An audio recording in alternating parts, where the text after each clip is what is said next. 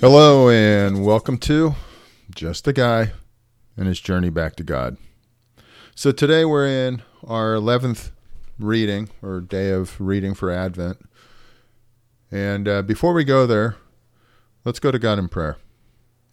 Father, I thank you. I've been struggling with this one today, and I just thank you that you've opened my heart, my mind, and I just pray that you would continue to guide us as we read. I pray, Lord, that it would be you that you hear, that we hear, that it would be nothing from me, that it be everything from you, and that you, Holy Spirit, would talk to us, touch us, touch our hearts, I pray. I pray that we would understand more, that our hearts would be completely filled with you, and that we could love you with our whole being, so we could then love our neighbor as ourselves. I praise you and I thank you, Father. In Jesus' name, amen. So, I had this almost already published and ready to go and be be out there, and I just couldn't. I just couldn't have confidence in it. I just felt bad. I didn't feel right about it, so I've redone it, and uh, let's just hope. You know, I'm trusting in God that it's uh, that it's right. It's what He wanted, because I just didn't. It just didn't work for me. I, I just kept thinking that it wasn't the right. It just wasn't right. So, anyways, with that, we're in Ephesians two, and we're going to go through one through um, ten, and then we'll jump over to Isaiah twelve. And Isaiah twelve short. It's only six verses, but really, what I've struggled with is understanding what's being said to me and what I'm supposed to take out of this and out of this reading. And it's an important scripture, but really it's God's redemptive power and how he knew me and how bad I was, and yet he still loved me and still came to this earth as a baby lived here and then died for me. So let's go ahead and jump on into Ephesians 2 verse 1.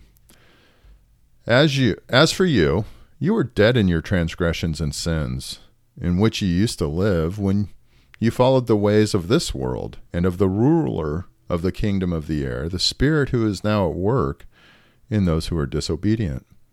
All of us also lived among them at one time, gratifying the cravings of our flesh and following its desires and thoughts. Like the rest, we were by nature deserving of wrath. But because of his great love for us, God, who is rich in mercy, made us alive with Christ, even when we were dead in transgressions. It is by grace you have been saved.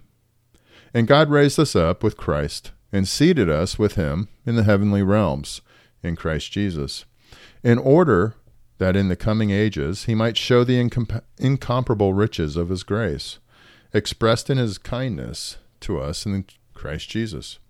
For it is by grace you have been saved through faith. And this is not for your, from yourselves, it is the gift of God, not by works, so that no one can boast.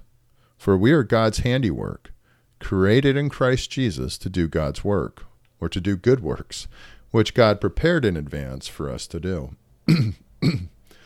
So, grace, the ultimate piece here. Grace, the reason we can we can live a full life in God. It's nothing that I've done. God's chosen my good works that will be completed and be done. Nothing I've done I do, nothing that I can do can I take credit for. The good works have already been prepared by God. He's chosen me, not because I'm a great person. So, with that, let's go on to Isaiah 12, verse 1. In that day you will say, I will praise you, Lord. Although you were angry with me, your anger has turned away, and you have comforted me. Surely God is my salvation. I will trust and not be afraid. The Lord, the Lord Himself, is my strength and my defense. He has become my salvation. With joy you will draw water from the wells of salvation. In that day you will, you will say, Give praise to the Lord, proclaim his name. Make known among the nations what he has done, and proclaim that his name is exalted. Sing to the Lord, for he has done glorious things. Let this be known to all the world. Shout aloud and sing for joy, people of Zion. For great is the Holy One of Israel among you. what just really strikes me is there's no room for, for pride or arrogance in any of this. God has chosen my good works, He's ordained them ahead of time. He is my salvation, and it is His grace. And it's always been grace that has saved the human race. It has always been grace, not the law. The law simply made it obvious we failed. But grace is what sal- saves us. It's God's mercy and His grace. And so A.W. Tozer actually focused on this. He focused out of Ephesians 2 on verse 8, which says, For it is by grace you have been saved through faith. And this is not from yourselves, it is the gift of God. You see, one of the things that I do a lot is I sit there and I look at others. I look at myself and I think, You're not, you don't suck so bad. In fact, you do some really good things. But when I look at it and then hear that the good things I do, they're already only ordained by God. He prepared me and prepared them to be done in advance. This is all about His grace because I'm not that great. It's His mercies and it's His grace, and it's always been His grace. Tozer writes There is a mistaken notion abroad that in the Old Testament, salvation came by obedience to the law, while in the New Testament, it comes by faith. The truth is that since the beginning of the world, no one has ever was ever saved in any other way than by grace through faith. For the law was given through Moses, grace and truth came through Jesus Christ. John 1:17. But grace and truth came by Jesus long before the incarnation, when God slew those beasts, presumably lambs, and gave the skins to Adam and Eve for clothing. He was telling them in a symbolic language that the redemption of the race would be by the merit of innocent life laid down. Not by law, but by atonement would they and their descendants be ransomed from the fall. This idea was never wholly lost to mankind. When the law was given, it was accompanied by a system of sin offerings and atoning sacrifices, leading straight to the Savior who was to come.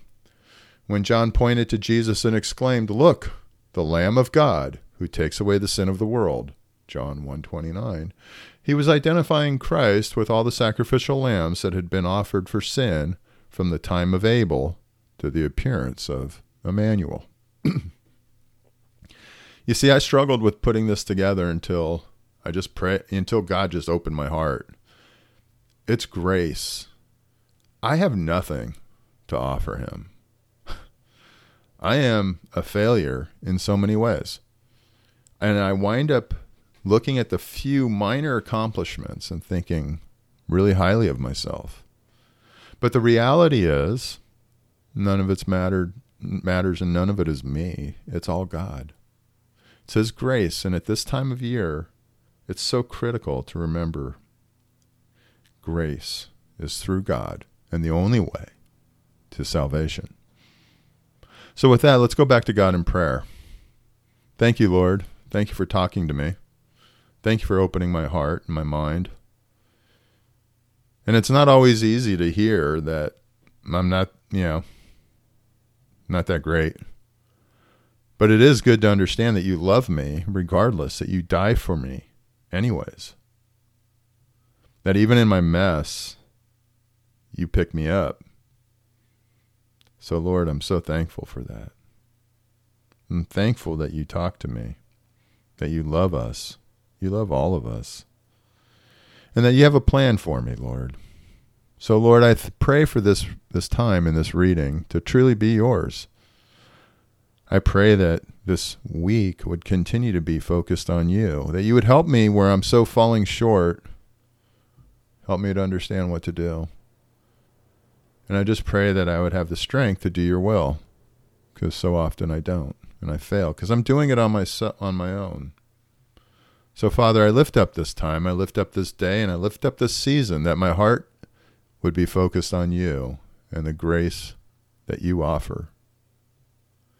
I just pray for our families, our friends who we love so much. I pray you watch over them and keep them safe.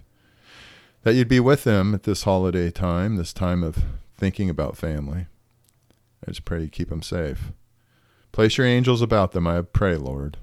May you be honored and glorified by all that we do. May the, any walls that exist be broken down. And may families be reunited. It's in Jesus' name I pray. Amen. Hey, thanks for joining me at Just a Guy and his journey back to God. I hope you have a great day.